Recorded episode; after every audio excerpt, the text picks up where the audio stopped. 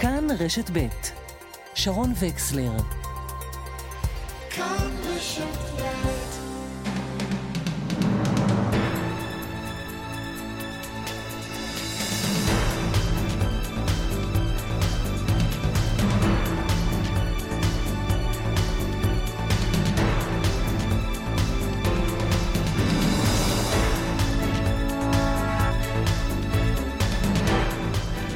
שלום לכם, אנחנו בחצי היום, יום שלישי. רק שהיום לא מרגישים פעמיים כי טוב. היום הוא יום קשה, יום עם ארבעה נרצחים בפיגוע אתמול, בתחנת הדלק בשומרון סמוך לעלי.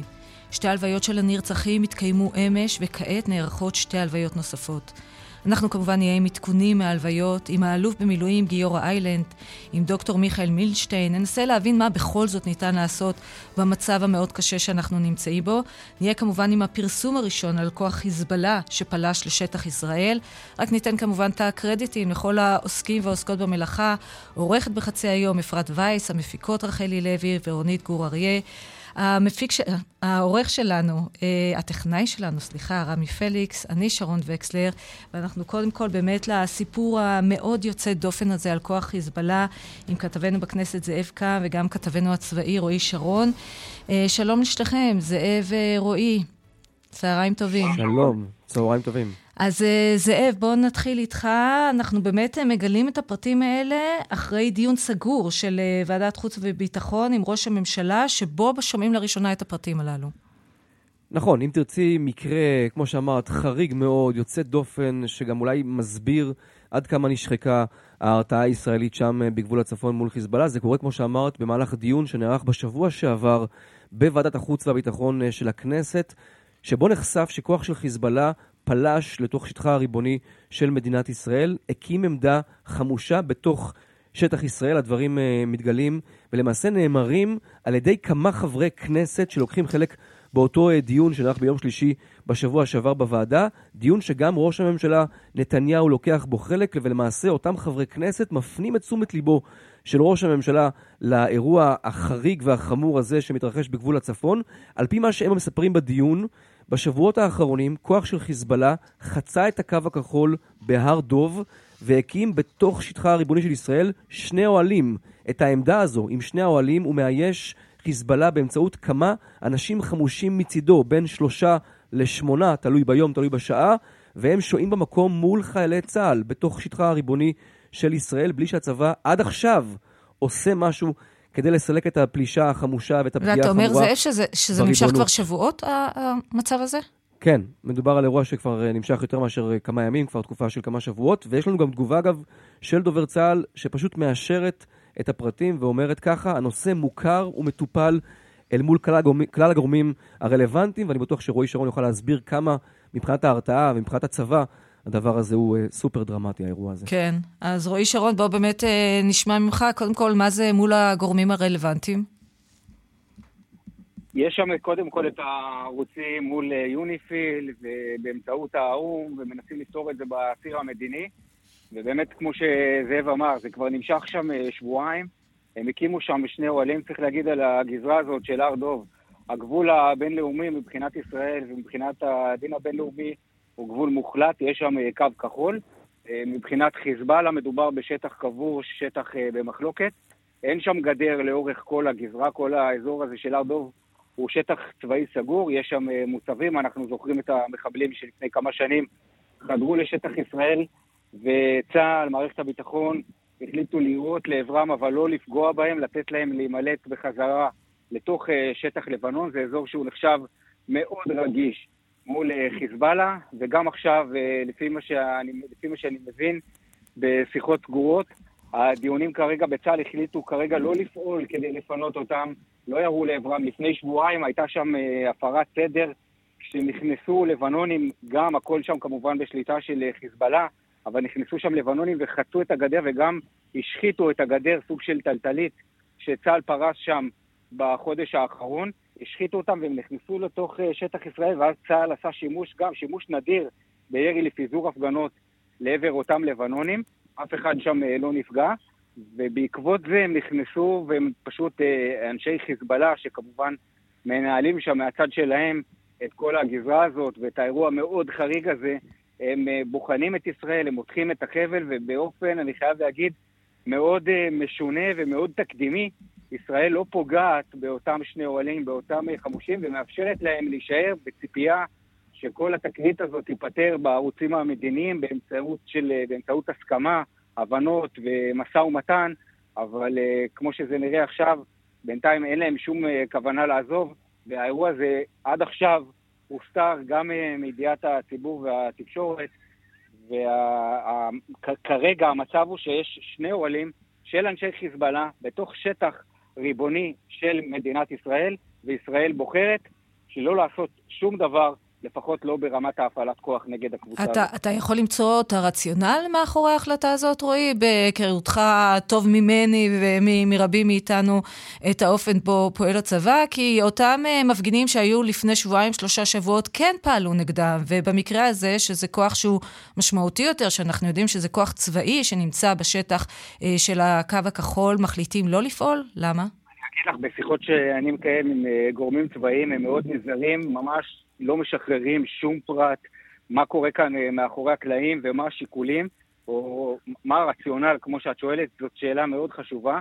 אני יכול רק להניח שבגלל שמדובר פה בשטח מאוד רגיש, לא רוצים להגיע כאן להסלמה, אם אפשר לפתור את זה גם בציר המדיני, בערוצים שיש לישראל מול יוניפיל, שזה הכוח של האום שנמצא בגבעה הזאת, אז מעדיפים לתת את ההזדמנות הזאת, למצות את כל הסיכול, לפתור את הסיפור הזה לפני שזה נכנס לאירוע של הסלמה, אבל בינתיים, כמו שזה נראה במבט כזה מרחוק קצת, זה נראה אירוע מאוד לא טוב מבחינת ההרתעה של ישראל, מבחינת חופש הפעולה, מבחינת הזהירות שישראל נוקטת, ושוב, נגיד את זה שוב ושוב, כוח של חיזבאללה שנמצא בתוך ישראל, בתוך שטח ריבוני, באזור שאומנם אין בו גדר, אבל מבחינת ישראל זה חצייה של קו כחול, כלומר הגבול הבינלאומי בין ישראל לבין לבנון. מאוד תומר, טוב, אנחנו כמובן נמשיך ונעקוב. תודה רבה לשניכם, כתבנו בכנסת זאב קם וכתבנו הצבאי, רועי שרון, תודה רבה. תודה רבה, בשורות טובות. טוב, אנחנו חוזרים לאירועים הקשים שהתרחשו אתמול בתחנת הדלק, סמוך ליישוב אלי בשומרון, והלוויות מתקיימות בשעה זו. כתבנו יונתן רבי, שלום, אנחנו איתך. שלום שרון, באמת ממש ברגע זה, בשעה זו, הלווייתו של נחמן שמואל מורדוף בבית העלמין בשילה. נחמן שמואל נרצח אתמול בפיגוע בתחנת הדלק ליד עלי, הוא גר ביישוב אחיה ורק בן שבע עשרה במותו. להלוויה הגיעו מאות חברים ובני משפחה ללוות אותו בדרכו האחרונה. ההספדים החלו ממש רק עכשיו, אני לא יודע כמה אתם שומעים כרגע, סבו של נחמן שמואל סופד לו, אבל הם החלו רק עכשיו, ולאחר דקות ארוכות באמת של פסי של מאות אנשים בבית העלמין שפשוט לא הצליחו אה, לדבר. ממש בשעה זו גם צפויה להתחיל הלווייתו של עופר פיירמן, שנרצח גם הוא בפיגוע, בין שישים ושלוש במותו מהיישוב אלי. אה, שוחחנו הבוקר עם תושבי אלי, ואפשר להגיד שיש פחות או יותר שתי תחושות שקיבלנו כמעט מכל מי שדיברנו איתו. התחושה הראשונה היא שצריך להמשיך, צריך להמשיך על אף הקושי, והתחושה השנייה היא באמת איזשהו חוסר ביטחון והפקרות מצד הממשלה. יושב ראש אלי מסביר לנו מה לדעתו צריך לעשות על מנת להחזיר את הביטחון לתושבי אלי, הנה חלק מהדברים שאומר אריאל. המענה הכי נכון לטרור שמשתולל ברחבי הארץ זה להגדיל את ההתיישבות, לחזק את ההתיישבות, לבנות אותה, להרחיב אותה. רק ככה האויבים שלנו מבינים, רק ככה הם מבינים. בדרך הזאת אנחנו ננצח. אלי יכולה להיות עיר מחר בבוקר. אני קורא לממשלה מחר בבוקר להכריז על זה שאלי היא העיר הבאה ביהודה ושומרון. כן, יונתן. צריך להזכיר ש... שאתמול הובאו למנוחות גם אריאל מסעוד ואלישה אנטמן, שעוד שני נרצחים מאותו פיגוע בתחנת דלק. אלישה שעבד באותו חומוס, חומוס אליהו, שאליו נכנסו המחבלים וירו לכל עבר. אנחנו שוחחנו הבוקר עם הבעלים של חומוס אליהו, והנה חלק מהדברים שהוא אומר. אנחנו קמים לבוקר מאוד מאוד קשה, יותר מדויק, לא כל כך קמים, לילה בלי הרבה שינה. אלישה, הלם חמודות שעבד פה, מלא מלא מהר פנים, מלא מלא עדינות וטוב וחרות שאין כמוהו, ולראות חיים כאלה מתוקים שנגדעים בספרי חתם, זה ממש קשה וכואב. אנחנו במערכה שלמה וארוכה וצריך לזכור שטרור המטרה שלו היא אחת, המטרה שלו היא להשליט פחד, והתשובה שלנו לדבר הזה לא להיכנע לפחד הזה, לא להיכנע לטרור. יש לנו פה אויב מר, אויב ששונא את החיים, אויב ששונא את הארץ הזו, אויב שעסוק בהרג וחורבן. כן, יונתן. כן, אז יום קשה כאן בשומרון, ארבע הלוויות ופחות מ-עשרים וארבע שעות, תחושות חזקות של עצב ושל חוסר ביטחון. תודה רבה, תודה יונתן רבי. עכשיו אנחנו רוצים להגיד שלום לאבי חייק, חבר של אלישע אנטמן, זיכרונו לברכה. שלום לך אבי. שלום רב. תודה שהסכמת לדבר איתנו. בשמחה. בוא ספר לנו על אלישע, איך הכרתם? אלישע היה חבר לכיתה וחבר לחדר במשך שלוש שנים בישיבה התיכונית בעלי. הכרנו לפני שלוש שנים בכיתה י' שלנו, ומאז היינו חבורה ממש ממש קרובה. כלומר, באמת נמצאתם רוב הזמן יחד, כן? ישנתם באותו חדר, זה לצד זה. נכון, יום יום, שבוע שבוע, בישנים אחד עד השני, אוכלים ליד אחד השני, עומדים אחד עד השני, הכל. איזה אדם הוא היה, אלישע? אלישע הוא... הבן אדם פשוט מדהים, הבן אדם פשוט מדהים, היה אכפתי, היה דואג, היה מסור, היה אוהב, וכל התכונות שאפשר לרצות בבן אדם היה בו. הוא עבד במסעדה, נכון? לכן הוא, לכן נכון, הוא היה שם. הוא, נכון, הוא עבד בחומוס, ואתמול זה הייתה אמורה להיות המשמרת האחרונה שלו באמת. מה הוא תכנן לעשות הלאה? אני יודע שהוא רוצה ללמוד בשנתיים בישיבה באשדוד, כדי להתחזק לפני שהוא רצה להקים בית עם חברה שלו מעיין. אני יודע שהוא רצה כמה שיותר לתרום מעצמו לארץ, למדינה. אני יודע שזה מאוד היה חשוב. הוא גם בן אדם שאהב לעזור, נכון? הכי אהב לעזור, חמש מאות. כל התנדבות, כל משהו שהכי קטן שצריך עזרה. הוא תמיד היה ראשון לקפוץ ואחרון לעזור. תמיד, תמיד, תמיד מסתנדב, תמיד עבר, ואם לא אומרת מלוא הכוח, אף פעם לא היה חלש, אף פעם לא דאג לעצמו, תמיד דאג לאחרים. תן לנו דוגמה, אני מבינה שעזר לחקלאי שנקלע לצרות כלכליות? כן, במהלך השנה ושנה שעברה, יש איזה חקלאי שפה ממש ביישוב, שלא לנו נקלע לצרות כלכליות, ואלישע הולך אליו ומסתנדב אצלו באופן קבוע. כל שבוע כמה פעמים, ואמרנו לו, אל תלך לשם, בוא תעבוד, אתה תרוויח מזה כסף, חבל, אתה משקיע ואתה יכול להרוויח מזה הרבה כסף, אבל אולי אני מוכן לשמוע על זה, היה חשוב לו לעזור, היה חשוב לו לתרום ולא אכפת לו מה הוא קרא בחזרה. כלומר, זה לא, זה לא הנורמה שככה הולכים ועוזרים, אלא, אלא זה משהו שהוא באמת הרגיש צורך לעשות. כן, זה משהו שתמון בו, טבוע בו. ספר לנו עוד קצת, אתה יודע, על איך זה להיות איתו, הוא היה בן אדם מצחיק, הוא היה משעשע, הוא אהב את החיים, מה, מה אנחנו יכולים, מה אתה יכול לספר לנו? כל מקום שבו אלישע היה, זה ממש ראות, כל חדר שבו הוא נכנס, החדר התמלא באור, התמלא בזירה חיובית יותר, ומצחיקה יותר. הוא היה בן אדם מאוד מאוד מאוד חיובי, שתמיד דאג להסתכל על דברים בעין טובה, ועל אנשים בעין טובה. כל מקום שלו הוא נכנס, ישר האווירה השתנתה לטובה, חד משמעית. וגם בעיקר בתוך חברים, אחד הדברים שהכי נהנינו מהם זה באמת מה שאמרתי מקודם, שהאהבה שלו והאהבה שלו לאנשים אחרים, זה אחד הדברים שהכי נהנינו. כמו שאמרת, הוא עבד בחומוס במשך עומת שנה, וכל פעם, אחרי כל משמרת בחומוס, במשך שנה שלמה, תמיד היה עולה לנו, מקפיץ לנו אוכל שנשאר, היה דואג לנו שלא, שאף אחד לא יישאר רעב. הוא גם גר ממש מטרים ספורים מתחם הישיבה, אז תמיד אם מישהו היה רעב, השאר לוקח אותו אליו הביתה, מכין לו אוכל, דואג לו. לא משאיר אותו רעב אף פעם. מה עושים עכשיו, אבי? איך מתמודדים? אלישע היה רוצה שלא נשקע בעצב, שלא נתפס על הכאב. אני רוצה שנמשיך הלאה, אבל עם הלקחים שצריך ללמוד, עם הדברים שצריך לעשות כזה צעה מהאירוע הזה. אני רוצה שנמשיך הלאה, אבל בצורה שונה, שנדאג לזה שזה לא היה סתם. ואיך אתה חושב שאפשר לעשות את זה? קודם כל, להתמקד בדברים שהוא ראה, בדברים שהוא חשובים לו, בדברים שהוא ראה בהם ערך עליון, כמו אמרנו, דאגה לחברים, אהבה של ארץ ישראל, כל הדברים האלה. זה גם דבר ראשון שאפשר לעשות בשביל לתמוך בו. וגם לחזק את המשפחה, לחזק את חברה שלו, שאולי היה רוצה שהם ייפלו מזה. הוא היה רוצה שהם ייפלו מזה חזקים יותר. אבי חייק, תודה רבה לך, חבר של אלישע אנטמן, זיכרונו לברכה. תודה רבה. היי, קשה השיחות האלה. אנחנו רוצים להגיד שלום לרב אלי סדן, ראש הישיבה הקדם צבאית בני דוד באלי. שלום לך. כן, אנחנו מיד נדבר עם הרב אלי סדן.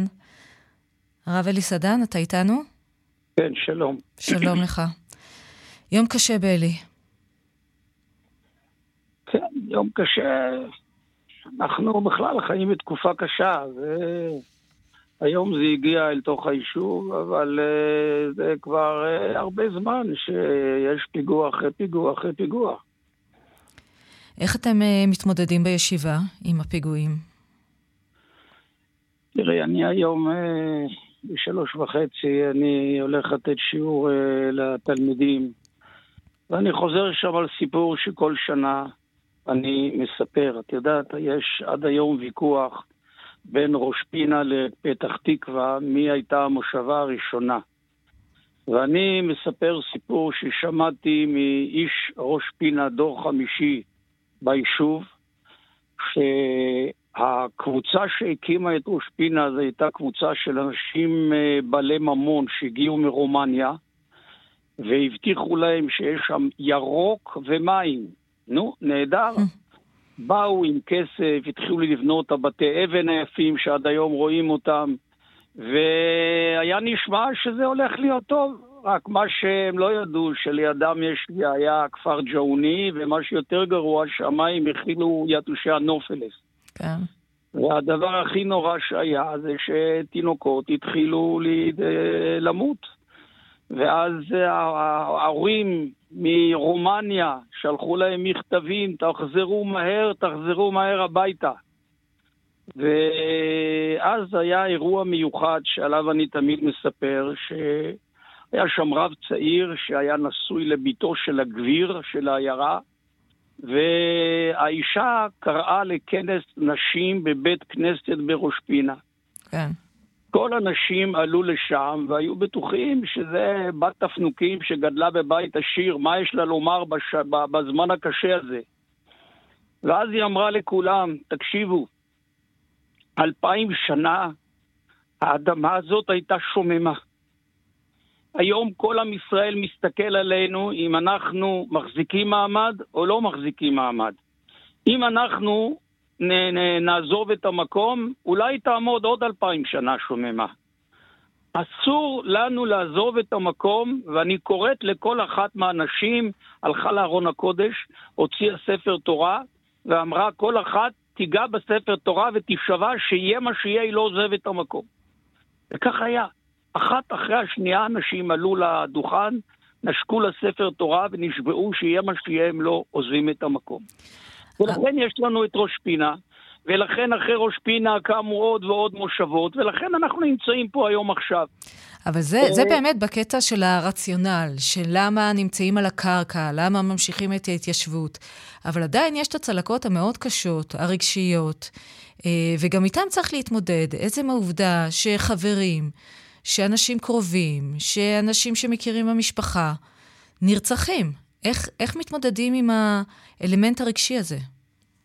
קודם כל, את צודקת, הכאב הוא כאב, וגם שם זה לא היה רק אדמה, כל אחד איבדה את התינוק שלה, ואת יודעת בדיוק מה היחס של אמא לתינוק, וגם היום, כן, אני לא מכיר את שניהם, אבל אחד מהם, אלישע אנטמן, הוא בן של אחד מה...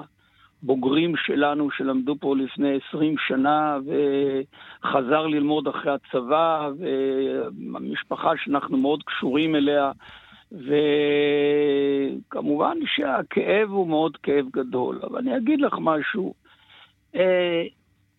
עם ישראל, מה זה עם ישראל? כל אחד מאיתנו, אני נולדתי יום לפני קום המדינה, ואני עברתי מה שנקרא את כל מלחמות ישראל, גם כלוחם וגם יותר מאוחר כאזרח, ומתמודדים, מתמודדים עם כאבים הרבה שנים. השאלה היא אם יש מטרה. אני רוצה לומר משפט אחד חשוב.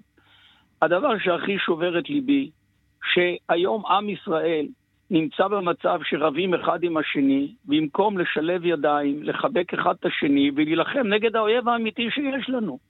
בסוף אנחנו, לצערנו הרב, שבעים וחמש שנה אחרי קום המדינה, יש סביבנו אנשים שכל הזמן רוצים לרצוח אותנו.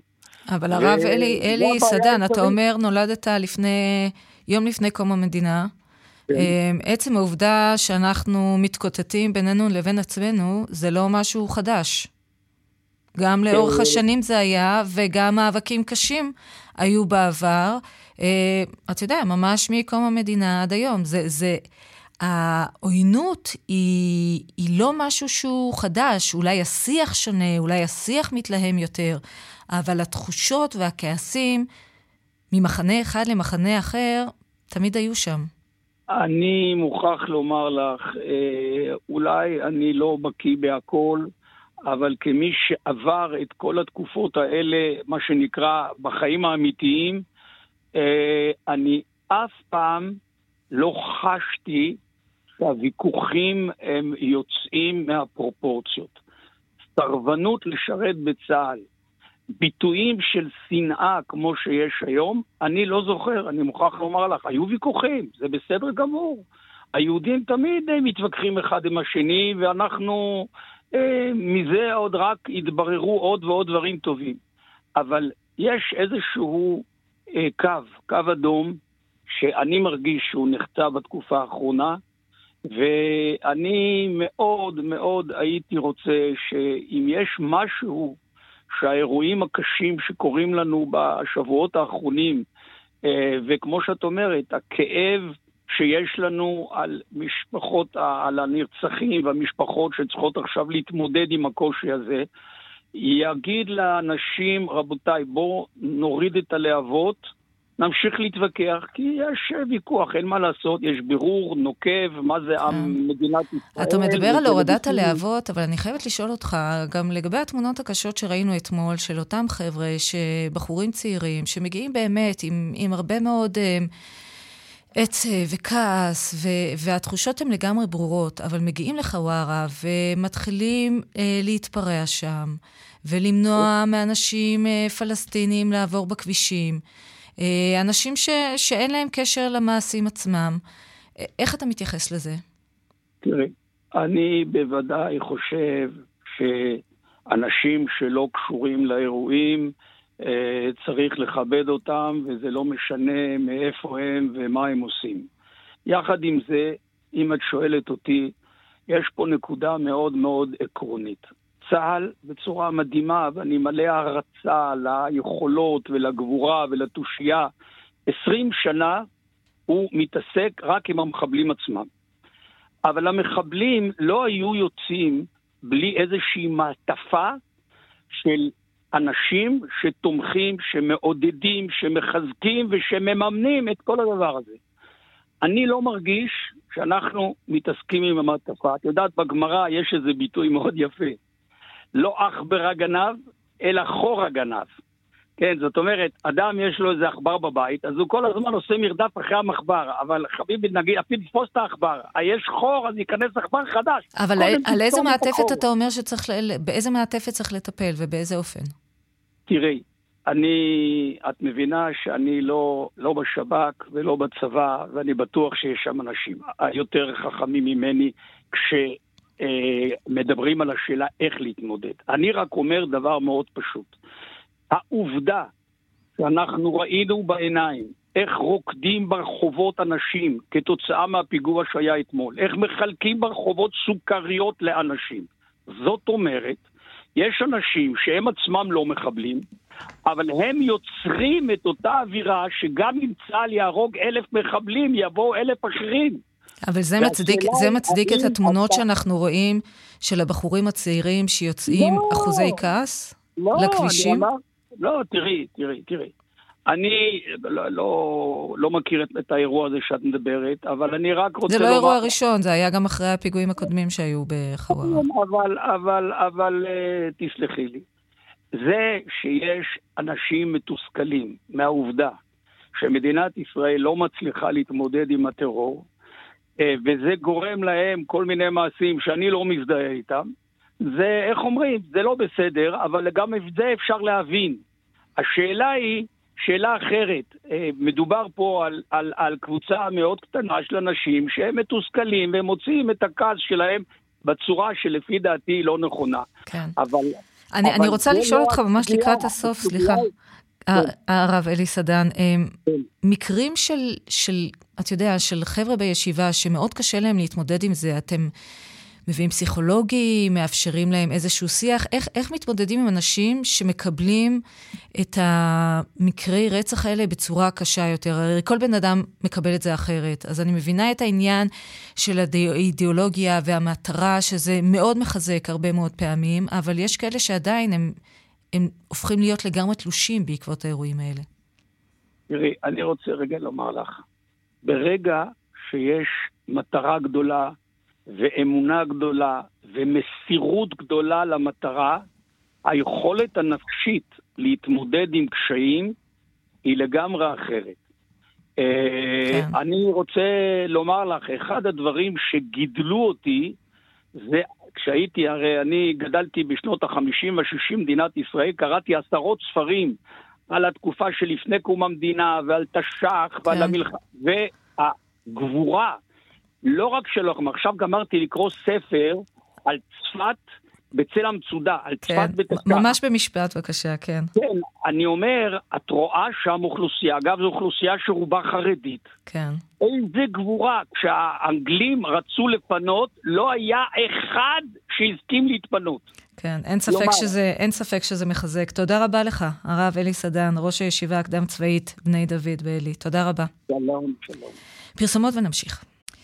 צה"ל מתגבר כוחות ביהודה ושומרון בעקבות הרצח באלי. בשלב הזה נמשכות הערכות המצב באשר לאפשרות למבצע רחב היקף ביהודה ושומרון, מבצע שאנחנו שומעים הרבה מאוד גורמים פוליטיים שטוענים שזה מה שצריך לעשות.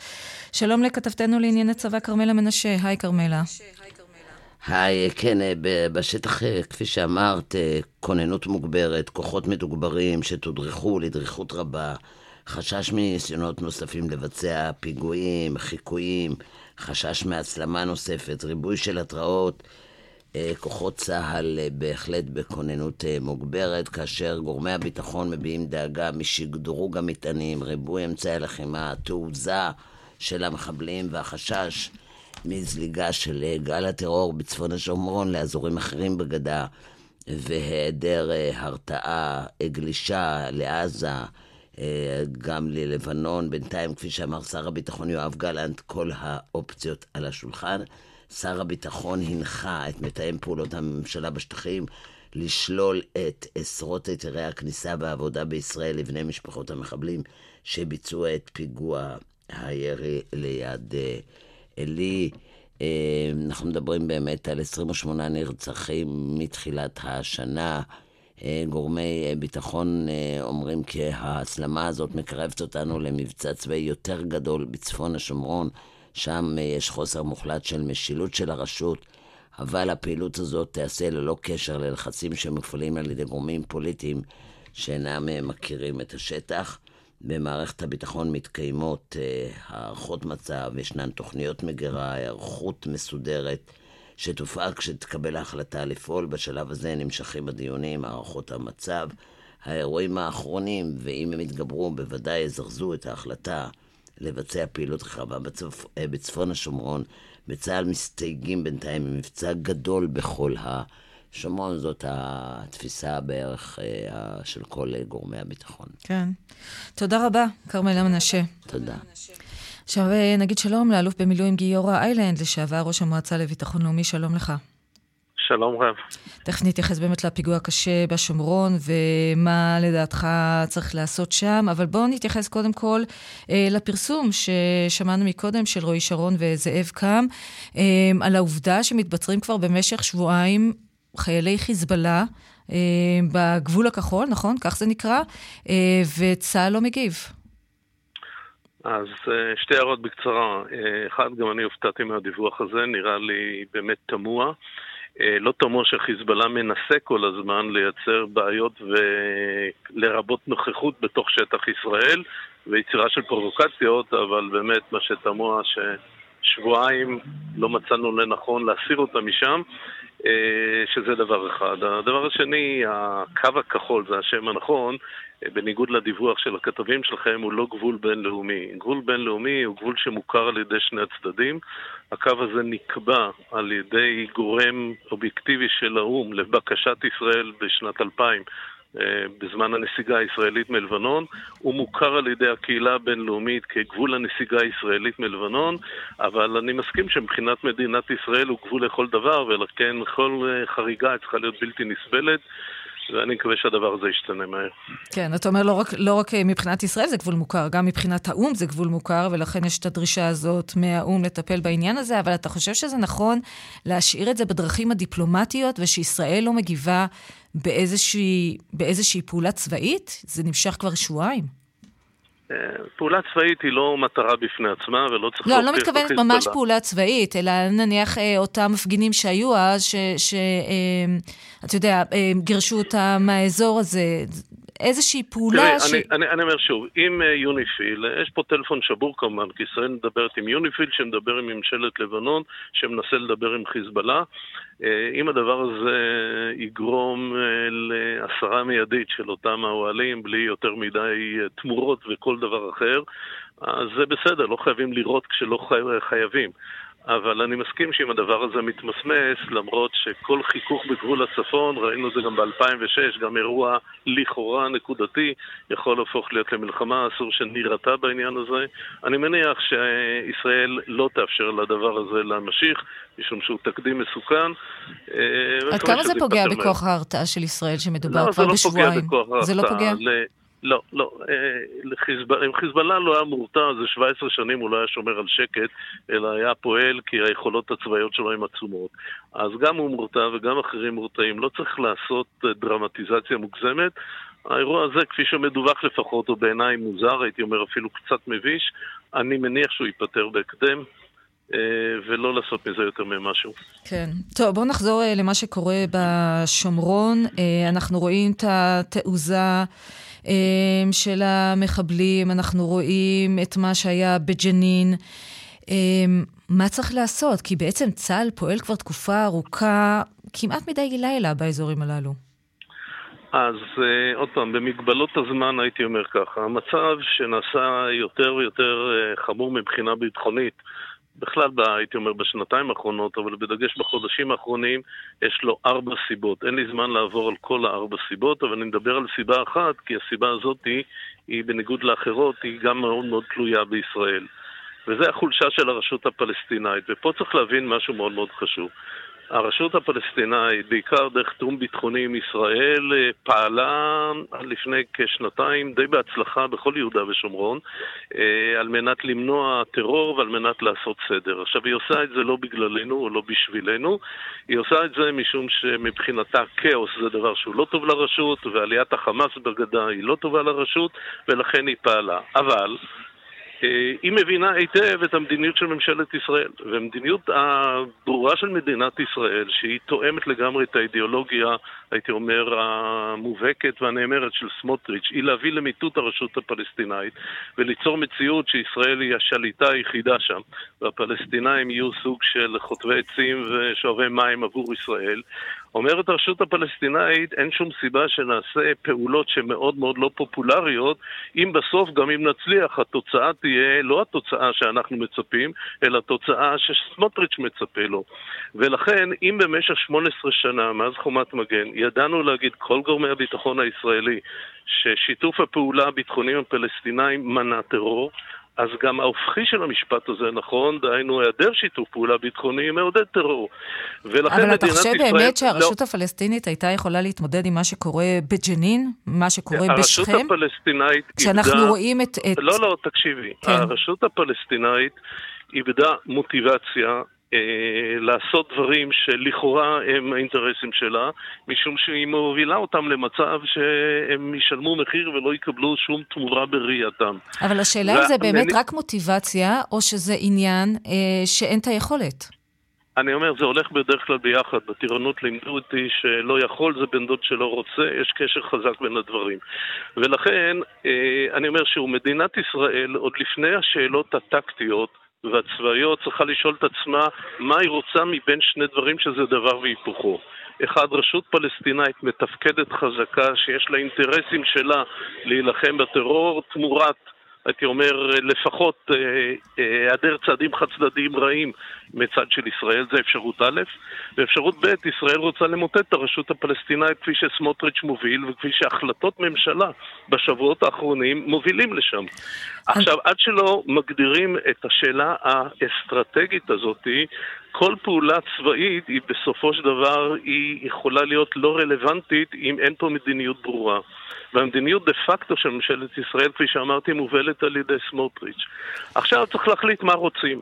בחומת מגן, אגב, שיצאנו למבצע הזה, ואז הייתי אלוף במטה הכללי, יצאנו למבצע שבאמת המבצע מאוד מאוד רחב, רבוי סיכונים גם לכוחותינו וגם להרבה דברים אחרים, אבל ידענו בסיום המבצע הזה מיד לומר, אוקיי, יש בסיס לשיתוף פעולה עם פלסטינאים, ערפאת די איבד את מעמדו, אז אפשר לעשות את זה עם גורמים אחרים, ויצרנו מציאות של שיתוף פעולה שיצרה מצב יציב יחסית.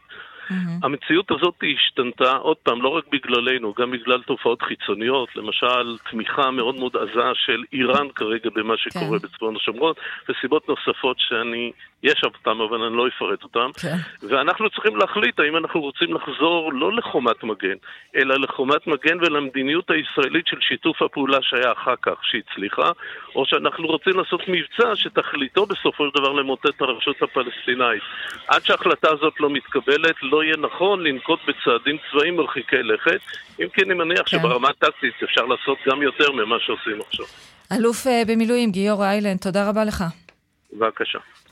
עכשיו נגיד שלום לדוקטור מיכאל, אה לא, קודם יש לנו פרסומות ואחר כך נדבר עם דוקטור מיכאל מילשטיין, מיד.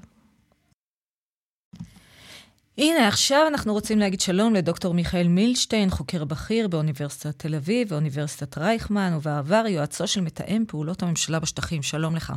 שלום, צהריים טובים, שרון. צהריים טובים. בואו נתחיל מהמקום שסיימנו בו את השיחה עם אלוף במילואים גיורא איילנד, שאומר ישראל צריכה להחליט, או שהיא ממוטטת את הרשות הפלסטינית ועושה פעולה צבאית, או שהיא מחזקת את הרשות הפלסטינית ומאפשרת לה לפעול אה, באזורים הללו, כולל באזור השומרון. מה דעתך?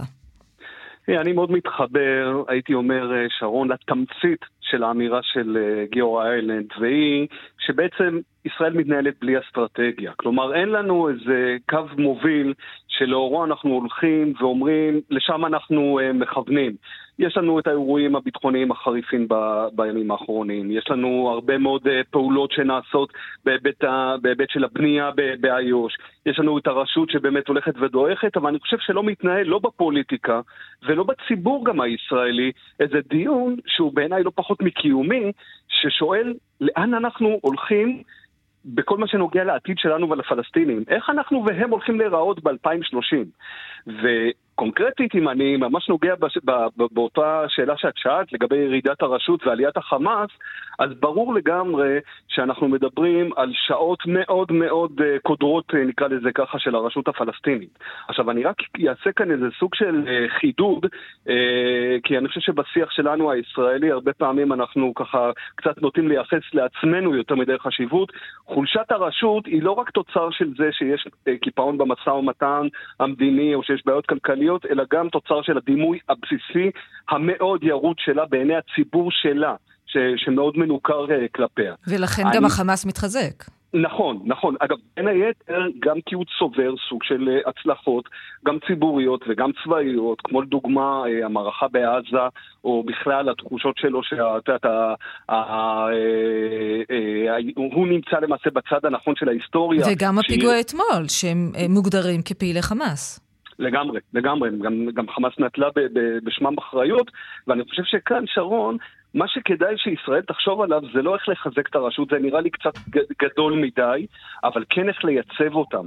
כי באמת החלופה שיש לנו, אם הרשות הזאת מתערערת, ויש כאלה שמקלים ראש יותר מדי בכלל בעצם קיומה. הם יכולים להתקיים, לא יכולים להתקיים, מה זה משנה? זה מאוד משנה. מפני שאם היא לא תתקיים, וברור לי לגמרי שהיא מלאה בליקויים, והיא מלאה בהתרסה כלפי ישראל, אז יהיו שלוש חלופות, או שייווצר כאוס מוחלט, יהיה לנו כמו סומליה כזאת ממש על uh, מפתנם של, uh, של כפר סבא ושל, uh, ושל uh, uh, רעננה, או שיהיה לנו מצב שחמאס באמת, באמת נכנסת לוואקום ושולטת על האזור הזה, או שחוזרים לשנת תשעים ושלוש, כלומר ישראל חוזרת והופכת להיות השליטה על שתיים נקודה שמונים וחמש מיליון פלסטינים, שכרגע מי שחולש עליהם זה, זה הרשות. אוקיי, okay, ב- חוש... ב- בוא נתמקד כן. רגע בג'נין, כי לצערי נשארו לנו רק שתי דקות. מה, מה צריך לעשות עכשיו שם? עם המעוז הטרוריסטי הזה, אנחנו רואים פעילויות של צהל מדי לילה כמעט, נכון. כבר תקופה ארוכה, וכל הזמן זה נמשך. מה צריך לעשות? אז אני חושב באמת נגעת נכון, שרון, בהבחנה, שג'נין היא מוקד הבעיות באיו"ש, ואני חושב שהמטרה המרכזית כרגע של ישראל היא למנוע גלישה של מודל ג'נין למוקדים אחרים. אני לא הייתי נוקט כרגע במבצעים רחבי היקף, כמו שככה הרבה מאוד מדברים עליהם בשיח שלנו ב-עשרים וארבע שעות האחרונות. אבל איך אתה מונע את אותה זליגה לאזורים אחרים ברשות? אתה צריך לעשות כמה דברים מרכזיים. הדבר הראשון זה להיות כמה שיותר ממוקד בפעילות הצבאית שלך והמודיעין, נגד יצרני הטרור, וכאן אני מכוון זרקור ענק לסיפור של חמאס. אנחנו לדעתי משרבבים יותר מדי את איראן בסיפורים האלה. יש לנו בעיה מרכזית כאן עם חמאס. חמאס היא זאת שיש לה תשתיות צבאיות ואזרחיות ומדיניות, ובהם אנחנו חייבים לפגוע. בין היתר, שרון, אני חושב שאנחנו צריכים להתחיל לשים לב שיש משוואה בין עזה ל- ל- לאיו"ש. חמאס מתוך עזה משפיע על איו"ש, וזה הזמן, לדוגמה, לחזור לכל המחוות האזרחיות שאנחנו נוקטים כלפי עזה, ולהגיד, אנחנו אומנם לא מפסיקים את זה, אבל כן, מתחילים להגביל את זה, ולגבות תגי, תגי, תגי מחיר על מה שקורה אה, באיו"ש. אני כן חושב, אני לא חושב שאפשר להחזיר מהר את הרשות כרגע לג'נין, היא לא בנויה לדברים האלה. אבל אני כן חושב שיש דרכים איכשהו לייצב אותה, גם כלכליות. יכול להיות שלדוגמה לא נכון, לא, לא, לא, לא חכם מבחינת ישראל אה, לייצר ענישה כלכלית. אנחנו חייבים הרשות. ממש עוד שניונת לסיים.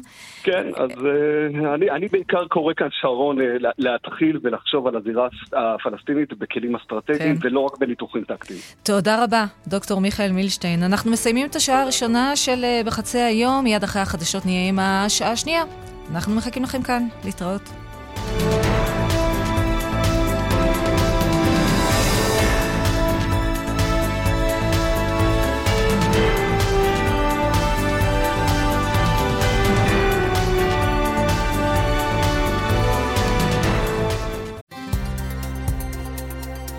רשת ב' שרון וקסלר כאן רשת ב'.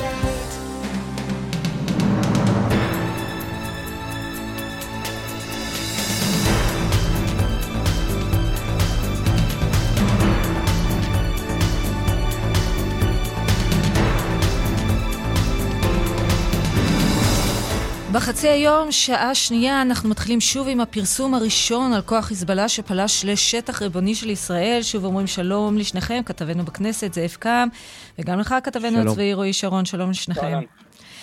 זאב, בוא נתחיל איתך עם הפרטים. כן, תזכורת, תזכורת לפרטים מהשעה שעברה, זה מתחיל בעצם, יותר נכון, נחשף בשבוע שעבר בדיון של ועדת חוץ וביטחון, דיון סגור, שכוח חיזבאללה פולש לשטח הריבוני של מדינת ישראל, מקים עמדה צבאית חמושה, זה נאמר על ידי מידע שככה מגלים וגם חושפים חברי כנסת באותו דיון שנערך עם ראש הממשלה נתניהו. הם בעצם מפנים את תשומת ליבו של ראש הממשלה לאותו אירוע חריג וחמור בגבול הצפון, ולפי מה שהם מספרים בדיון הזה, בשבועות האחרונים כוח חיזבאללה חוצה את הקו הכחול בהר דב ומקים בתוך שטחה הריבוני של ישראל עמדה צבאית, שני אוהלים, שאותה הוא גם מאייש עם כמה אנשים חמושים מצידו, בין שלושה לשמונה, והם עד עכשיו שוהים במקום מול חיילי צה"ל, נשק מול נשק, בתוך השטח הריבוני של ישראל. הצבא נכון לעכשיו לא עושה דבר לפינוי. תגובת דובר צה"ל, הנושא מוכר ומטופל אל מול הגורמים הרלוונטיים. בוא נשמע דברים שאומר לך בשעה הקודמת האלוף במילואים גיורא איילנד, שגם כן מאוד מופתע מהדבר הזה. הנה. פה טלפון שבור כמובן, כי ישראל מדברת עם יוניפיל, שמדבר עם ממשלת לבנון, שמנסה לדבר עם חיזבאללה. אם הדבר הזה יגרום להסרה מיידית של אותם האוהלים, בלי יותר מדי תמורות וכל דבר אחר, אז זה בסדר, לא חייבים לראות כשלא חייבים. אבל אני מסכים שאם הדבר הזה מתמסמס, למרות שכל חיכוך בגבול הצפון, ראינו את זה גם ב-אלפיים ושש, גם אירוע לכאורה נקודתי, יכול להפוך להיות למלחמה, אסור שנירתה בעניין הזה. אני מניח שישראל לא תאפשר לדבר הזה להמשיך, משום שהוא תקדים מסוכן. לא צריך לעשות דרמטיזציה מוגזמת.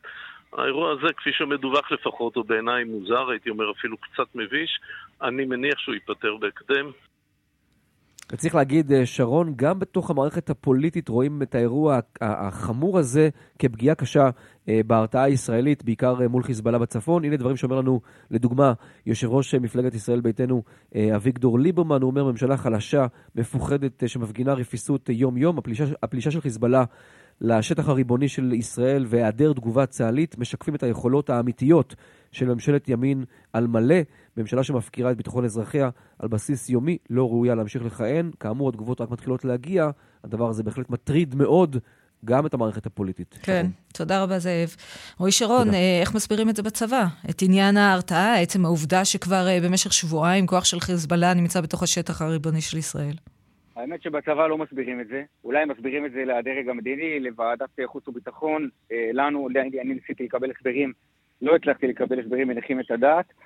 מזכירים שכל הגזרה הזאת, חוות שעבה, כמו שנקראת חיזבאללה, השטח שבעיני חיזבאללה הוא שטח לבנוני כבוש על ידי ישראל, הוא שטח מאוד רגיש מבחינה צבאית, וכל ההחלטות שם צריכות להתקבל אחרי שורה של דיונים מסודרים. גם העניין הזה, המאחז הלבנוני הזה שהוקם לפני שבועיים בתוך השטח הריבוני של מדינת ישראל, אני יכול רק להניח שהפרסום הזה, הרי זה בא אחרי שבועיים שישראל הספיחה לשמור על זה מתחת לרדאר, הפרסום הזה כן יצניע שם את הגלגלים, הם יהיו חייבים שהם יבינו והם מבינים שהם יהיו חייבים לפעול בהקדם כדי להסיר את העניין הזה, את כל הסיפור הזה, להוציא, לסלק משם את שני אוהלים ואת הפעילים של חיזבאללה. תודה רבה, רועי שרון. תודה. אנחנו רוצים עכשיו להתעדכן במצב הפצועים, הפיגוע הקשה אתמול בשומרון, סמוך ליישוב אלי. יואב ברוביץ', אנחנו איתך. שלום שרון, אז כן, כאן בבית החולים בלינסון יש שני פצועים במצב בינוני. הם הגיעו לכאן אתמול אחר הצהריים, פצועי ירי, מהפיגוע הרצחני בצומת אלי, ופותחו במהלך הלילה במחלקה אורתופדית. הניתוח עבר בהצלחה, ולכן כאמור מצבם כעת מוגדר כבינוני ויציב. היה עוד פצוע קטין במצב קל שהוא עבר לבית החולים שניידר בפתח תקווה, וגם כמובן יש את הפצוע קשה לבית החולים שערי צדק בירושלים, אך אנחנו מדווחים משם שלא נשקפת סכנה לחייו. לפני שעה קלה דיברנו עם דרור ניקר, אשתו של מורל ניקר, אחד מהפצועים בינוני בבית החולים בלינסון, שהיה סייר ביטחון אתמול, הגיע לחומוסייה, נורא בעצמו, ואז הצליח להרוג את אחד המחבלים. הנה הדברים שאמרה לנו רעייתו דרור. בעלי עובד בתור סייר של היישוב, של אלי. אה, הוא היה בעבודה, אה, הוא פתאום ש... התחיל לשמוע יריות מלמטה, אז הוא טס לרכב, ו... והוא הגיע לדלק, אז הוא ראה את המחבל והרג אותו. הוא זוכר את כל מה שהיה, הוא זוכר מה שקרה, ממש לפרטים. ממש כואב לו על כל ה... על המשפחות ועל ה... מי שנהרג, אבל ממש הוא בתחושת שליחות והודעה ענקית על זה שהוא הצליח לפחות לעצור את זה בשלב מסוים. כן. טוב, יואב ברוביץ', תודה רבה לך על העדכון הזה. תודה רבה, שרון. אנחנו רוצים להגיד שלום לחבר הכנסת זאב אלקין, יושב ראש סיעת המחנה הממלכתי, שלום לך. שלום. בוא נתחיל קודם כל עם uh, תגובה שלך לא, לאותה ידיעה שאנחנו שומעים. Uh, כוחות חיזבאללה כבר במשך שבועיים נמצאים בגבול הכחול, בשטח הריבוני של ישראל, uh, ואנחנו לא מגיבים. לי יש בכלל לא מעט ביקורת על הדי איפוק שלנו, שבעיניי הוא לא מוצדק להתגרויות שיש מצד לבנון וחיזבאללה, שכל פעם יותר ויותר מרימים את הראש. זה היה גם אחרי הפיגוע במגידו שחיזבאללה הוציא, ועוד אירועים שהיו פה, ואני חושב שאנחנו מאבדים פה בהדרגה את ההרתעה שלנו מול חיזבאללה בחודשים האחרונים. ומדינת ישראל וממשלת ישראל והקבינט, אם מתישהו יתכנס, צריכים בסוף לשקול את ההתנהלות שלנו כאן, כי אני מבין את החשש להיכנס לעימות עם חיזבאללה, אבל זה מביא בסוף לאובדן ההרתעה הישראלית צעד אחר צעד. מה, מה אתה חושב שכן היה צריך לעשות? יש למדינת ישראל כלים להגיב מול חיזבאללה, ואני כרגע לא, בטח לא, לא בשידור רוצה להיכנס אליהם, אבל התחושה היא ש... אבל אתה בטוח שאין שימוש בכלים האלה כרגע? כי הבנו מקודם שכן מדברים דרך האום, ומנסים להעביר את המסרים, ומנסים להרגיע את הרוחות בצורה כזו. לא, לא דיברתי על הדיבורים. דיברתי על כך שכשפוגעים בריבונות שלנו, כשמבצעים פיגוע נגדנו, כשיורים עלינו, יש למדינת ישראל דרך להבהיר לחיזבאללה שלא כדאי לו. והממשלה, שאומנם מדברת גבוהה גבוהה על הביטחון, אבל כשזה מגיע למבחן המעשה, דווקא מורתעת ומפחדת להפעיל את הכלים האלה. ובוא נעבור משם לגזרה המדוברת, השומרון, עשרים ושמונה קורבנות יש מתחילת השנה פה אצלנו. אתה חושב שצריך לפעול בצורה אחרת לאור הפיגועים האחרונים ולאור הפיגוע הקשה שהיה אתמול בשומרון? כל, כל במבחן המעשה רואים שכרגע לא מצליחים, כן, את הזכרת את מספרי הנרצחים, הם גבוהים מאוד, ולצערי זה לא הולך ומתמעט, אלא להפך, וגם כמות הפיגועים הולכת וגדלה, צה"ל נדמה להוציא היום אפילו הודעה רשמית ומסודרת על כך, כן, שבחודשים האחרונים יש עלייה ניכרת והסלמה בהתנהלות של ופעולות טרור שיוצאים נגדנו, אז כנראה שצריכים פה לעשות דברים אחרת אם זה מה שקורה. אני יכול להגיד לך רק דבר אחד, אני, אני, אני כרגע כחבר אופוזיציה כמובן לא חשוף לחומר מודיעיני כמו חברי קבינט, אבל אנחנו כאופוזיציה, בשונה גם ממה שהיה בתקופתנו, שעל מספרים פחות מזה היו פה פוסטרים עם דם על הידיים של חברי קואליציה, והאשמות אישיות ואמירות שאם רק תעלה ממשלת נתניהו, אז כל הפיגועים ייפסקו, אנחנו לא מתנהגים כמוהם.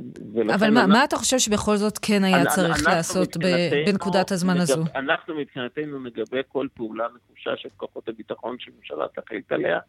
Uh, אני לא חושב שזה נכון לתת עצות בשידור, ובטח שלא כל החומר המדהימי בפניך. יש לך הסבר למה זה בכל זאת קורה? כי אנחנו רואים שצה"ל כן פועל באינטנסיביות uh, מאוד מאוד גדולה בצפון השומרון, תקופה ארוכה, האמת שזה התחיל ב, בתקופה שלכם, בממשלת השינוי, זה, זה נמשך עדיין, ובכל זאת אנחנו רואים את העלייה בפעולות הטרור. קרה פה משהו בחודשים האחרונים, uh, צריכים לנתח אותו, כי כמו שאמרתי, זה לא היה שם, כן, בשנה שעברה, היה איזשהו ניסיון להרים ראש ברמדאן לפני יותר משנה, ופעולות נחושות שהממשלה שלנו הובילה, של צה"ל ושל השב"כ, הורידו ראש לגל הטרור הזה, ובסופו של דבר הוא, הטרור פה לא נעלם לחלוטין, כן, זה אף פעם לא היה לנו ביהודה ושומרון, אבל היקפים ירדו משמעותית בעקבות אותה פעילות נחושה שציין. וקרה פה משהו בחודשים האחרונים שאנחנו רואים אה, יותר ויותר הסלמה ויותר ויותר תעוזה של המחבלים. צריכים לנתח ממה זה קורה. ברור שבמבחן המעשה יש פה כישלון. ולנתח את זה צריך גישה למקורות מודיעינים שהיום אין לי, כי אני כבר לא חבר קבינט. אבל כן. ברור שבמבחן תוצאה משהו לא עובד. יש את הקולות שנשמעים. אני, אני, כן. אני, אני אגיד לך דבר אחד בטוח הוא לא תקין ולא נורמלי.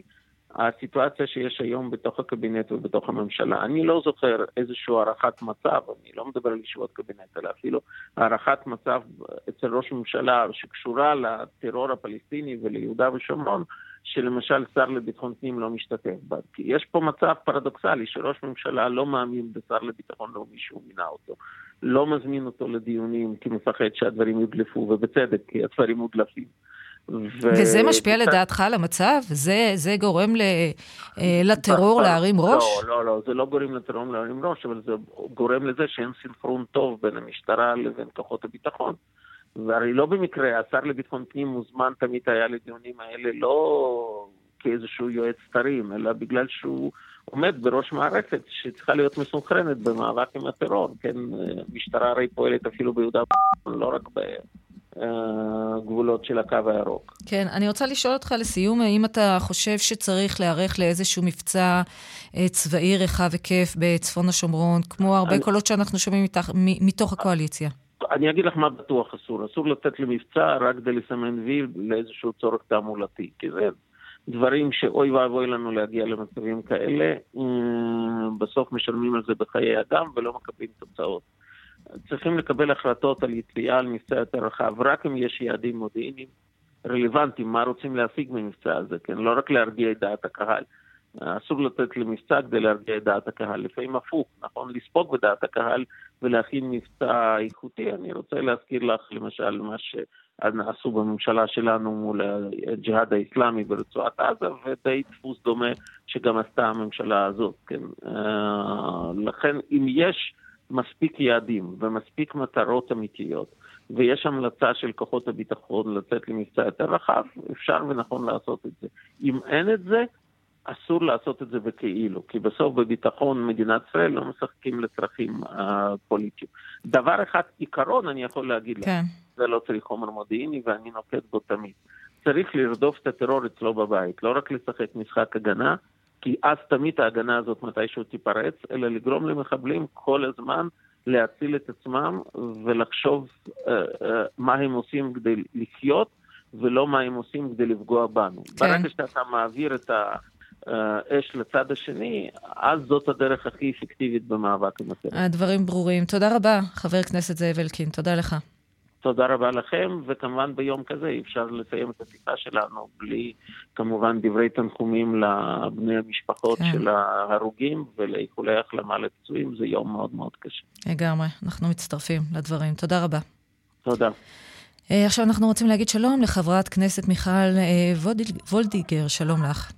שלום וברכה. סגנית שר האוצר. ולכל המאזינים. כן, סגנית שר האוצר, ציונות דתית, שלום.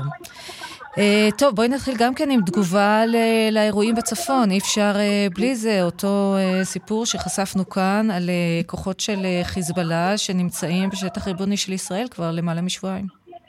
אז קודם כל אני כן אבקש להתייחס בכמה מילים uh, לגבי האירוע אתמול uh, בעלי, ביקרתי אמש את ה... לא, אנחנו תכף, תכף נתייחס, רק אני רוצה כן, אם לא, את יכולה אז, תגובה אז, לצפון. אז, אז, אז, אז קודם כל אני...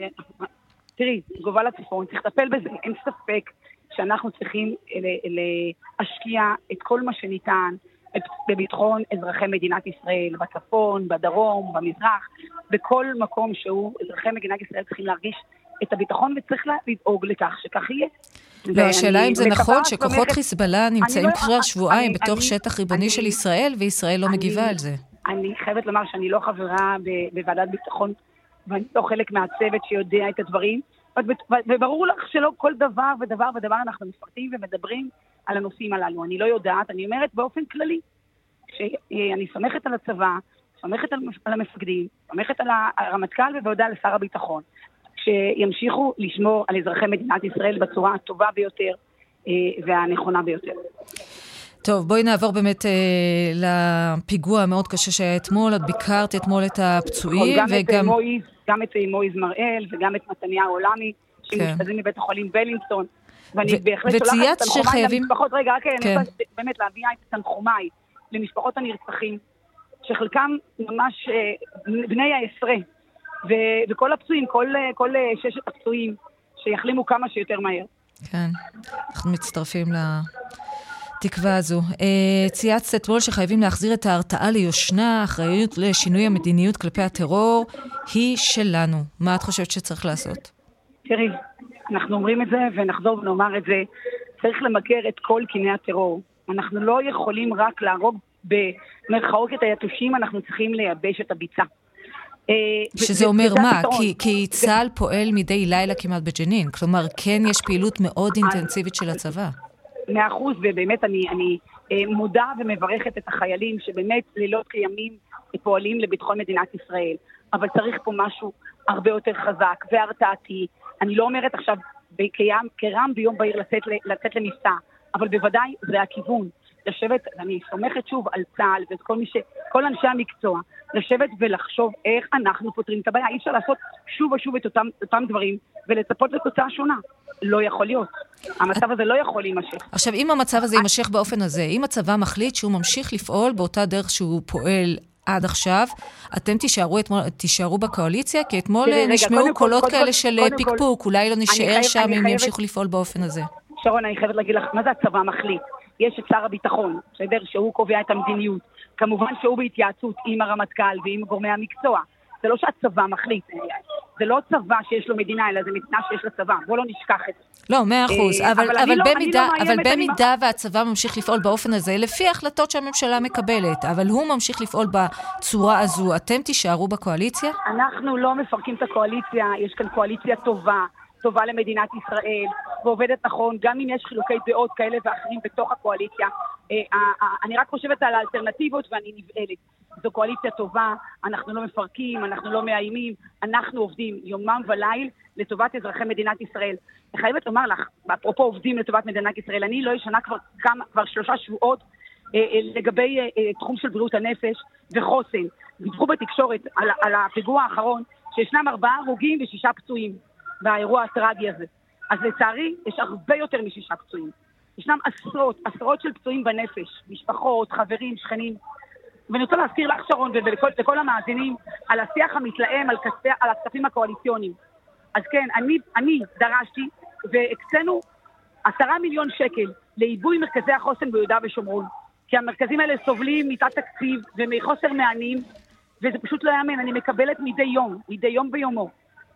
עשרות, עשרות טלפונים ופניות של ילדים, הורים, קשישים שהם בחרדות ובדיכאונות שמשבשים לחלוטין את החיים שלהם.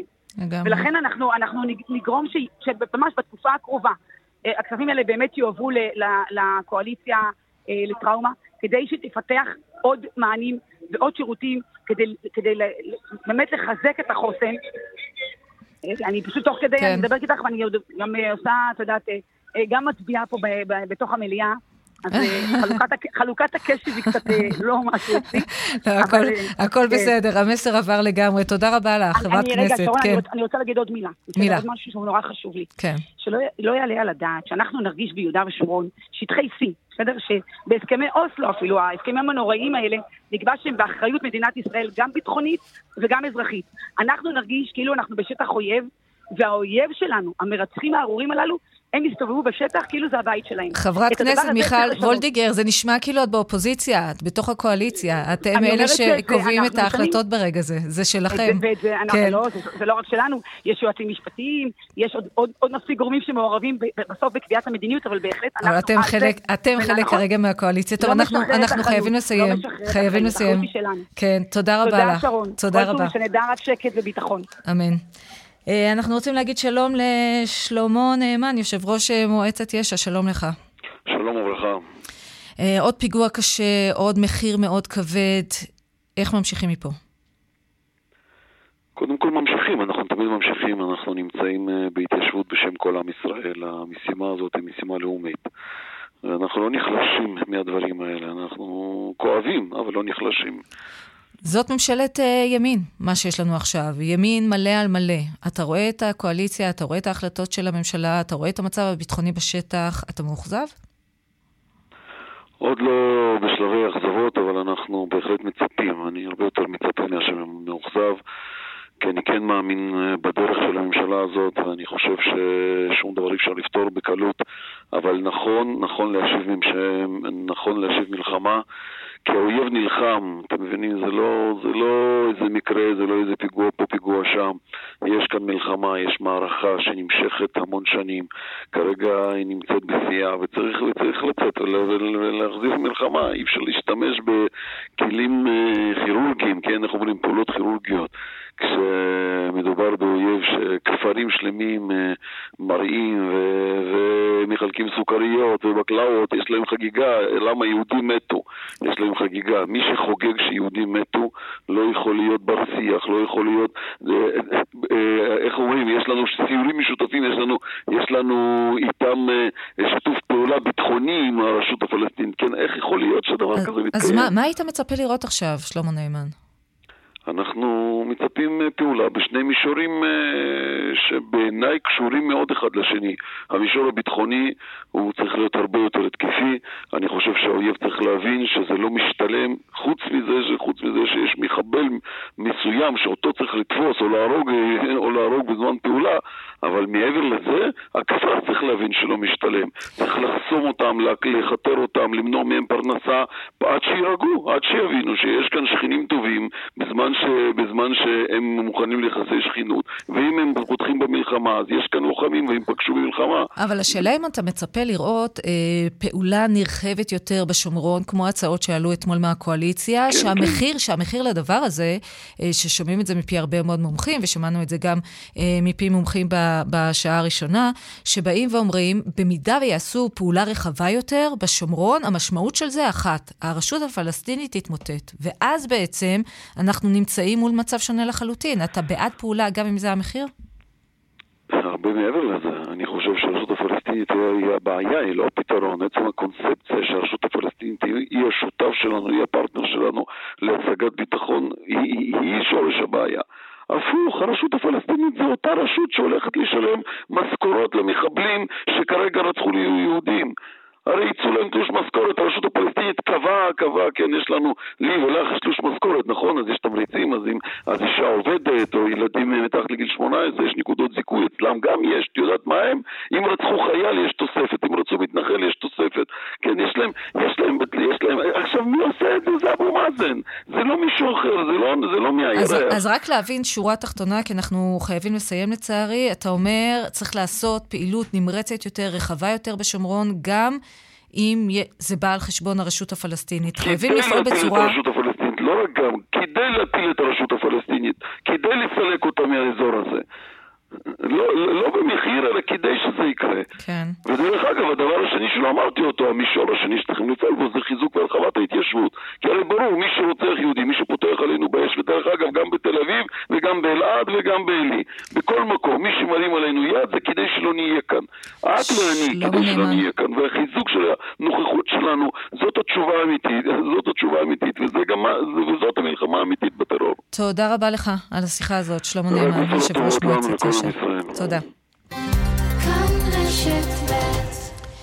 עימותים אלימים בין דרוזים לבין המשטרה בצפון הגולן בעקבות ההתנגדות של אותם תושבים להקמת רובינות רוח במקום. שלום לך, כתבנו רובי אמיר שלג. שלום, אתם יכולים לשמוע מדי פעם כאן את ידי הפיצוצים, אני נמצא במרכז של הכפר מסרדה, מאות אם לא אלפי תושבים צרו על תחנת המשטרה כאן וכרגע אלפי שוטרים, יש כאן קרוב ל-אלף וחמש מאות שוטרים, הודפים אותם באמצעים לפיזור הפגנות, גם בשימוש בגז מדמיע, אנחנו כולנו כאן תחת ענני גז מדמיע, וצמיגים בוערים, יש כאן הרבה מאוד אבנים על הכביש, והרבה מאוד אנשים נרגשים, גם כוחות מד"א, שאגב גם הם ספגו כאן אבנים, הרוחות כאן מאוד מאוד לוהטות, בשעות הבוקר התחדשו העבודות להקמת חוות טורבינות הרוח של חברת אנרג'יק, הרבה מאוד שוטרים מאבטחים את העבודות, וכמו שזה נראה כרגע, הרוחות כאן לא נרגעות ולא עומדות להירגע. רק נזכיר שאתמול, במשך שעות ארוכות, הרבה מאוד כבישים ברחבי הצפון היו סגורים בגלל הזדהות של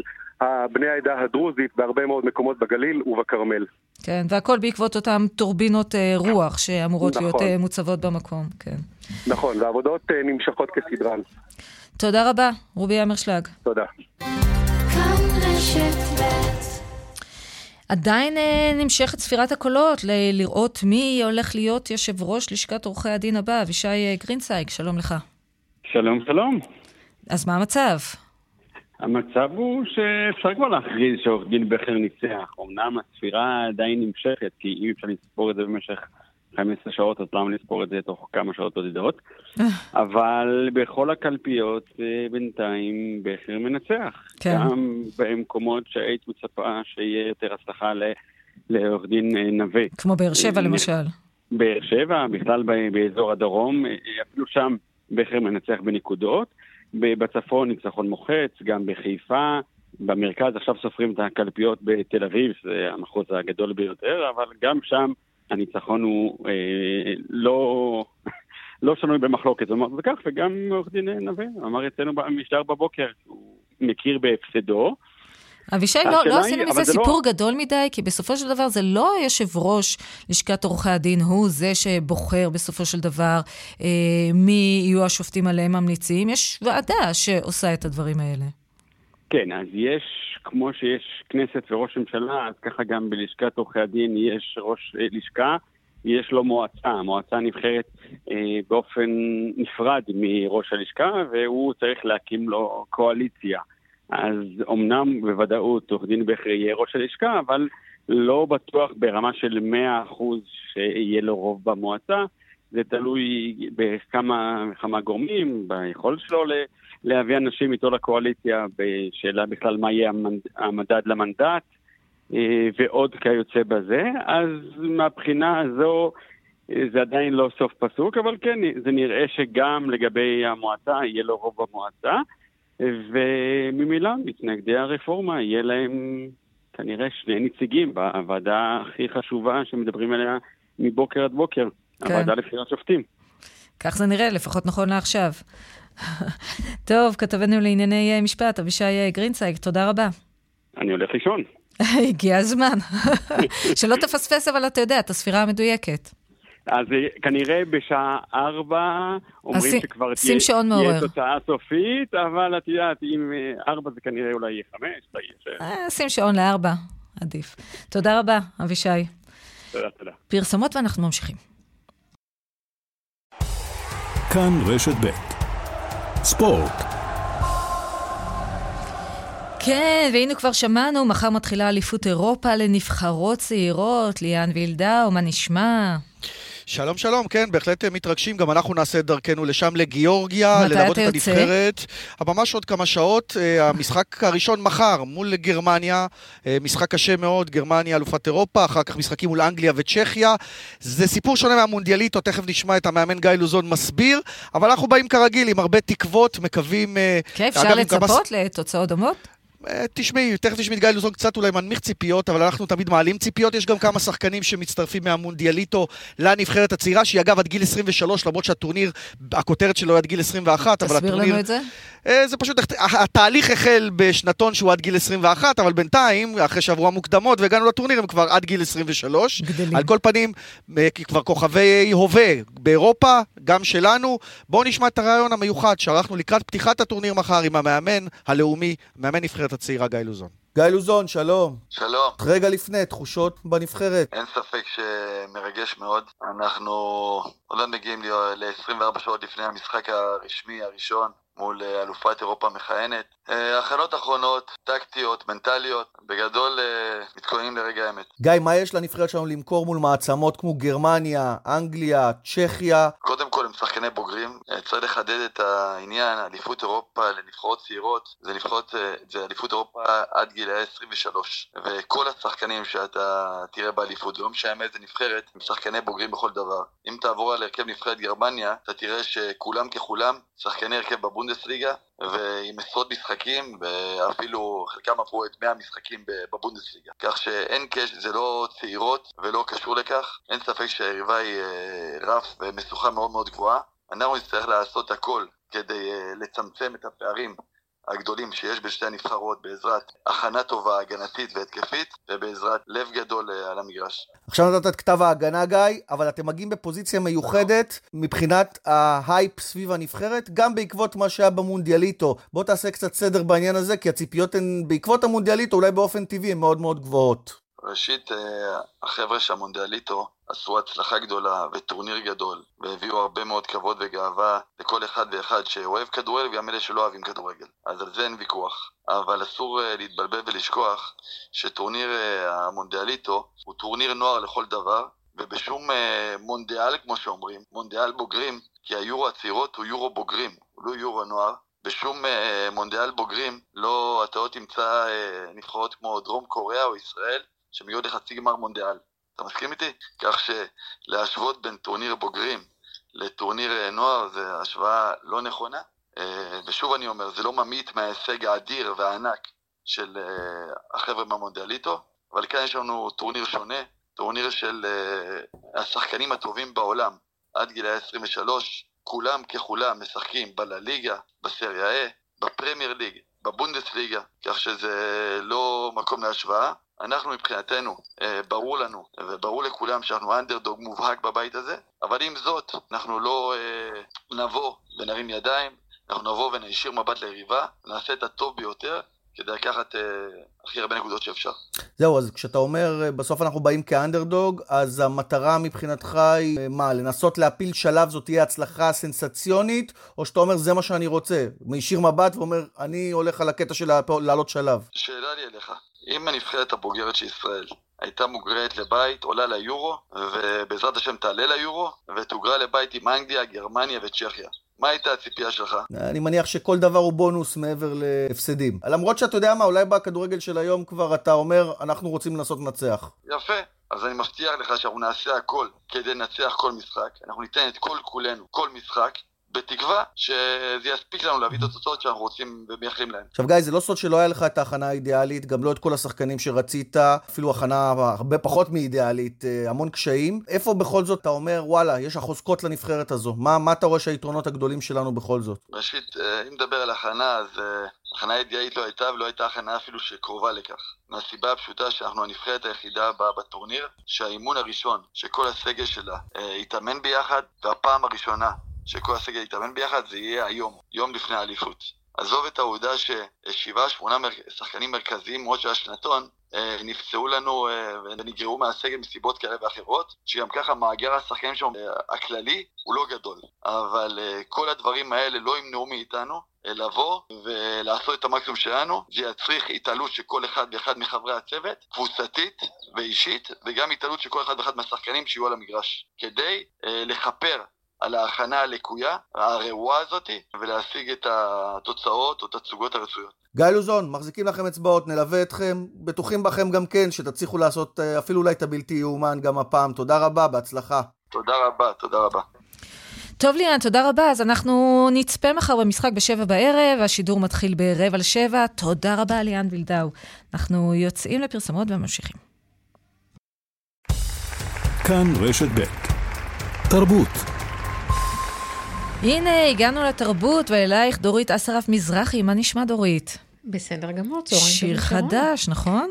נכון, לסיומו של היומן, ככה שיר חדש, חדווה אמרני ואושיק לוי מוציאים היום שיר משותף, עד שנגיע, שכתב אדם גורליצקי, נגיד שלום לחדווה ואושיק, שלום לכם חברים. שלום, שלום דורית. חדווה, נתחיל איתך, ספרי לנו קצת על שיתוף הפעולה. וואו, זה, זה ממש בא כמעט להפתעה. מה אני אומרת? את אושיק אני מכירה... מי התחיל עם מי? מי התחיל?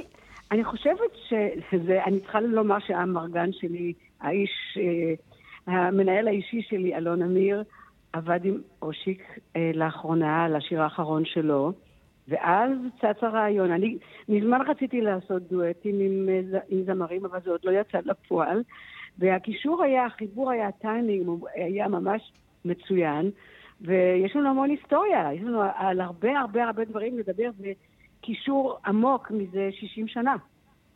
כן, לא הכרתם אתמול. אושיק, ספר לנו קצת על השיר. אני, אני, אני, אני, אני, אני בהלם, זה בסדר. תשמעי, חדווה ואני, לא ניכנס, אנחנו מכירים לפחות איזה יומיים שלושה. לפחות. לנו היה בלהקה צבאית שם, רגולה, נוצת היה וגאבה.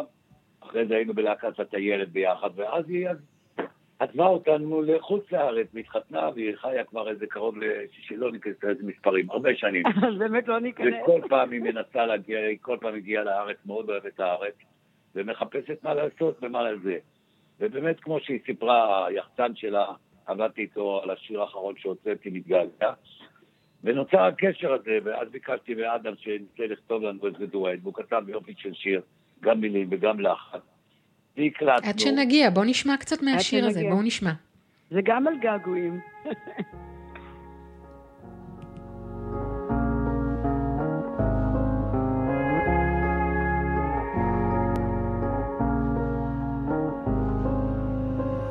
נוסעים הלילה, מירושלים לתל אביב, עד שנגיע, עד שנגיע, אז בואי שבי איתי, כי לא דיברנו כבר שנים, עד שנגיע, עד שנגיע, והוי ידעות נערים, הן נביאות איתן שירים געגועים, והוא החברים שמתרחקים, אני אוהב אתכם כל יום מן הימים. נחיה את הרגע, נאהב רק עד מחר, כי זה הכי רחוק. יש גם קליפ ששניכם משתתפים בו, נהניתם לצלם אותו? מאוד. אני רוצה לומר לך שהשיר הזה כל כך מחבר אותנו, הוא שיר כל כך עלינו, אבל הקלטנו אותו בנפרד, או שקהיה באולפן, ואני באתי לאולפן בנפרד, אבל כשצילמנו את הקליפ, הייתה בינינו כזאת התחברות והתרגשות ממש... כמו בלהקה צבאית, כל התנועות שאנחנו עושים, זה מהלהקה צבאית, זה לא מהיום. חדווה, הצליחו להביא אותך לארץ. הצליחו? לא, אני באה, אני רצה לארץ. על כנפי אל על. ספרי לנו מה איתך באמת. אני... אני נשואה לרופא, לגבר אמריקאי, הוא רופא, אז הוא עובד בארצות הברית, בלוס אנג'לס. יש לי שני ילדים, עורך הדין, והבן שלי הוא מוזיקאי, זמר, ומלחין ומעבד, ויש לנו שלושה נכדים, והבעיה היא שאני שם תקועה בגלל הילדים. בעיה, באמת בעיה. טוב, עד שנגיע, יש לכם שיר משותף, חברים, המון בהצלחה, תודה רבה לכם על המוזיקה הנפלאה הזאת. תודה, תודה, תודה. תודה רבה. דורית, איזה כיף, כן, לא, תענוג, תענוג גדול, לשמוע גם את אושיק לוי, גם את חדווה אמרני, חגיגה גדולה, ותמיד כיף לשמוע שמוצאים שירים חדשים, את יודעת, זה בטח תהליך אחר, והכל נראה היום אחרת, אבל כמו שהם מציינים את זה, זה כמו לרכב על אופניים, כן, הם ביחד, והם כבר... שוחים אל האופק. מי שהיה ביחד בלהקה צבאית, זה כנראה נשאר איתו לנצח. תודה רבה, דורית אסרף מזרחי. אנחנו סיימנו את בחצי היום, העורכת המקסימה שלנו, אפרת וייס, המפיקות המעוללות, רחלי לוי ורונית גור אריה, הטכנאי המשובח, רמי פליקס. בדיגיטל המצוינות היו אני לוי וספיר טל אור. אנחנו סיימנו מיד אחרינו השעה הבינלאומית עם ערן סיקורל, האחד והיחיד. להתראות חברים.